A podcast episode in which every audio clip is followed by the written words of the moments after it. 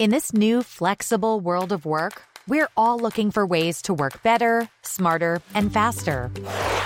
With SAP Concur Solutions, you can automate your travel, expenses, and invoices into one connected workflow for an easy way to manage company costs. See every penny of spending even before it's spent, and keep the process moving with handy apps so your team can work from anywhere. Move your business forward with SAP Concur Solutions. Visit concur.com to learn more.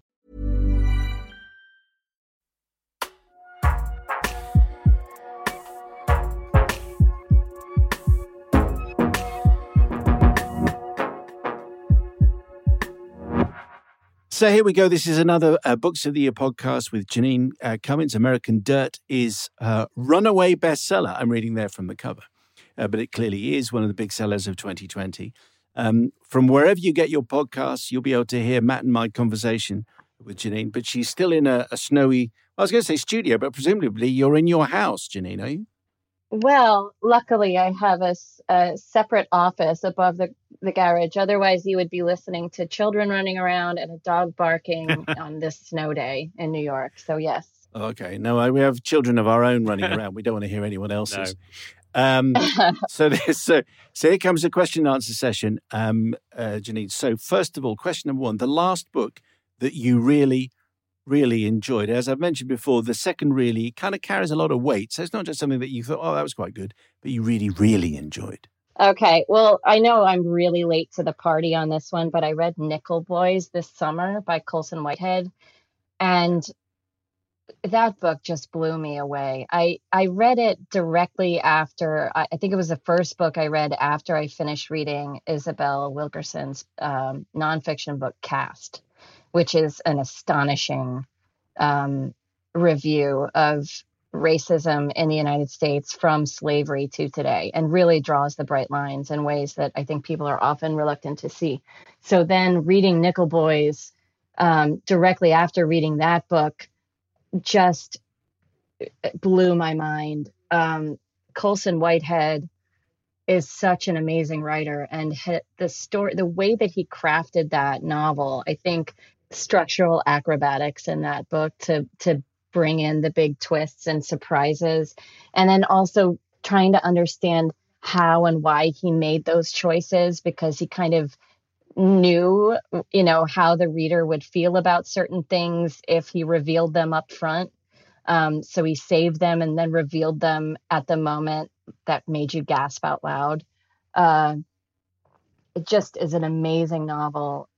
I know it was well lauded, but I felt like it should have been um, even more lauded because it was it was just stunning, beautiful, heartbreaking, uh, and also a page turner, which is it's hard to get all of that into one book if we, if we were to be at your house now with the kids running around and the dog and everything else, and we were looking at your bookshelves, yeah. just just describe your book collection. Is it is it mostly fiction? Is there, is there a genre that would that would leap out? I'm, I'm a sucker for beautiful prose, so I don't.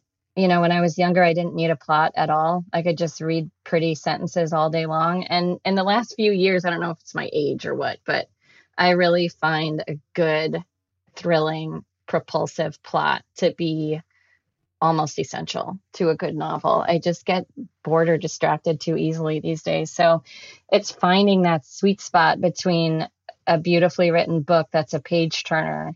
Um, that's what I'm always looking for. And so I have the sort of gamut on my shelves. You name it, I probably have it here. Uh, is there a book? I always think this is a weird question. We ask this every time, and I always think it's a strange question because you, you, can love a I, you can love a book like love American Dirt, but I wouldn't like to step no, inside the no. world of American Dirt. No. Is there so? The, but, the, but the question is is about world building really, and is there a book? Have you ever read a book that you would like to step inside of? Yes, I'm sure. Do, have you guys read the Jasper Fforde novels? It's yes. been a while since yeah. I read yeah. him, but you know, he writes these books that you literally step inside of, and it, they're fascinating. They're, my sister is a huge fan of his, and those are those are really cool books for for this question specifically. I think anything by Gabriel Garcia Marquez, mm. um, just because the the world that he creates is so lush and so beautiful. And I would say anything by Yeats for the same reason. It's the the beauty of the landscape and the language. Um, it's just incredibly seductive. I think, I mean, the obvious answers would be like The Lord of the Rings and The Chronicles of Narnia, which are books that I read when I was younger. And I would love to visit those worlds, but I'd also love to come back here when I'm done. Well, that that brings us on to uh, the, the, next question, which are what, what are the books that stand out from your childhood? So, other than um, C.S. Lewis and, and Tolkien, are, are, there any other books either either that you read yourself or that were read to you? Books in my childhood were the the reason that I'm a writer. You know, Bridge to Terabithia was a big one. Tuck Everlasting was a big one when I was a kid. But I think the most um, life changing novel I ever read in my whole life, childhood through adulthood, is Mildred D. Taylor's classic, Roll of Thunder, Hear My Cry. Um, that book changed my life. It absolutely blew open my mind. It made me look at the world from a new perspective. It made me understand something new about empathy. Um, it made me understand something new about injustice and what kind of person I wanted to be in the world and what kind of force I wanted to exert in the world um, to make things better. You know, uh, it's a it's an amazing novel. I've tried to get my kids to read it. I think they're a little too young, um, but it's also a different time now. They're you know that that novel is about a family living in the deep south. They are dealing with you know incredibly dangerous entrenched kkk style racism. And what mildred d. Taylor does so beautifully is put you inside the skin of these characters so you really feel their fear and the injustice and um, how they managed to survive and thrive against all odds. And uh, she's exactly the kind of writer that I've always wanted to be since I first read that book when I was, I think, 11 years old. Uh, Jeanine, the next question Is there a book that always cheers you up? I mean, people use books for different reasons. Is there one, or, or maybe an author that you would just go back and think, okay, I'm feeling better now? Yeah. Yeah. Anything by Ann Patchett. She's so she's so great and she makes you feel like maybe we're not all going to hell in a handbasket or you know maybe we are but um she, there's some but maybe we can have fun along the way. I don't know. There's something about her writing. She gives me hope. Um she always seems to be able to turn on a light switch in some corner of my mind that makes me feel uh like comforted i think and and then this last year as i was going through you know this incredibly public um sort of hate storm surrounding uh, the publication of my novel, I read a lot of Thich Nhat Hanh. Um, and I found that to be incredibly comforting. You know, he I mean, I'm not a Buddhist, but I get it. I mean, it really, he helped me to remember like how small I am and how insignificant all of this is. And that, you know, you return to your innermost core, you return to your intention, you do everything with intention, you follow your own heart. Um, and that's what matters. And so that was, I find him, I don't know if I can say he cheers me up, but he calms me down for sure. Okay. Is is there an author, Jeanine, that you'd like to meet? My guess is that once you've had a, a runaway bestseller, all the doors are open and you get invited to all the very uh, swankiest parties, and therefore get to meet anyone you want to. But is is there an author you, you'd you've yet to meet that you'd like to? Oh yeah, of course, so many. I think um I mean this year has been insane because the pandemic happened and there were other factors that meant instead of being on my 40 city book tour uh, i was at home on the couch so i haven't had the year um, that typically an author would have if they had the the number one best selling novel, you know, in the country. Um, but I have had the opportunity to meet lots of my personal heroes, and it's been wonderful.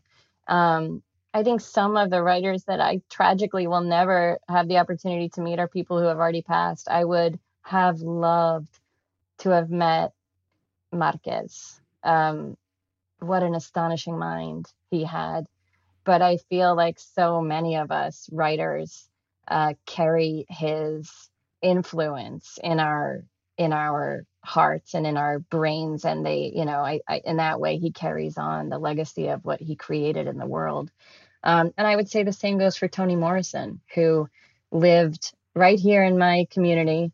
Um, i never had the opportunity to meet her but such a beautiful mind such an astonishing um, creative soul. And I would have loved the opportunity, specifically in light of what our country has endured um, over the last four years, to sit down with her and um, listen to the wisdom um, that she accrued over the the course of her astonishing career. Final question in this Q and A, Jeanine, is: uh, I mean, you, you've referred a couple of times in this conversation and our previous conversation about Ireland and uh, clearly your love of literature. You spent a lot of time in Belfast, and uh, I would like to ask you a very tricky final question, which is this: What's the best pub in Belfast, as far as you know? Oh, that is an impossible question to answer. Um, there's so many. I worked at two of them. I worked at the Crown Bar, which at the time that I was there, it may still have. I don't know. It had the distinction of being very proudly, I will say that people often said, "Oh, it's the most bombed." uh, uh, no, the Europa Hotel across the street was the most bombed yeah, hotel famous. in the world. So yeah. every time the Euro- yeah, so every time the Europa was bombed, the the windows in the Crown Bar would go out, and you know they would get blown through. Um, anyway, there are other reasons to visit, and I love the Crown Bar. It's beautiful, uh, stained glass everywhere the tiles on the floor. It's a uh, it's a gorgeous bar, but there's a lot of tourists there. So if you're looking for something a little bit more um, like where the locals drink, there is the Garrick Bar on Chichester Street beside City Hall, uh, where I also worked for a while, and that's a great place, a very locals kind of a pub. Um, and then also I would say Morrison's, which might have a few younger people in it than the Garrick. Um, both great places to sit and have a pint if you find yourself in Belfast. I, I, it sounds to me as though you're yearning just a little bit, and that actually, if if it were possible, you wouldn't mind just popping back for a, you know, just for a, a short stay.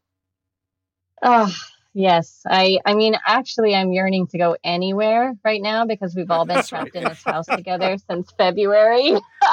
yes. But um but I do miss Ireland. I miss Belfast. My husband is from the West Coast from Mayo and um, we usually go every year and we haven't been able to go because of the pandemic so we are missing our our cousins and our um, our family over there and yeah i would really love to be like bellied up to the bar in Morrison's right now, having some icy cold concoction. But alas, I am here in the snow. And a pie. and a pie. Maybe a, a steak and pie or a, a chicken pie. pie. yes. And a pie. Absolutely.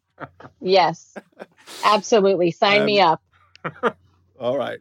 Uh, Jeanine Cummins, thank you very much indeed for talking to us. American Dirt is out in paperback. And Jeanine, uh, thank you so much for talking to us again. Thank you for having me. I enjoyed it very much.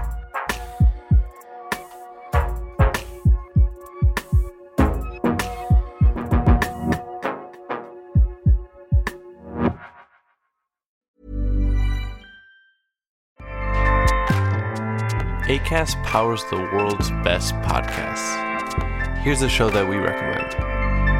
Hi, I'm Christopher Kimball, host of Milk Street Radio. If you'd like to change the way you cook and also think about food, please check out the Milk Street podcast. We travel around the world to find pizza in Tokyo, Egyptian food in Berlin, and Bhutanese farmers in Vermont. We speak to Jamie Oliver, Rachael Ray, Al Roker, Ina Garten, as well as Michael Twitty, Marcus Samuelsson, and Alice Waters. And we'll introduce you to recipes that will change the way you cook, from bright pink Tottenham cake to Afghan dumplings to shoyu sugar steak, and that one is direct from Hawaii. It's a whole new world of food right here on Milk Street Radio. Please check us out on iTunes, Spotify, or wherever you find your podcasts, or go to 177milkstreet.com. ACAST helps creators launch, grow, and monetize their podcasts everywhere. ACAST.com.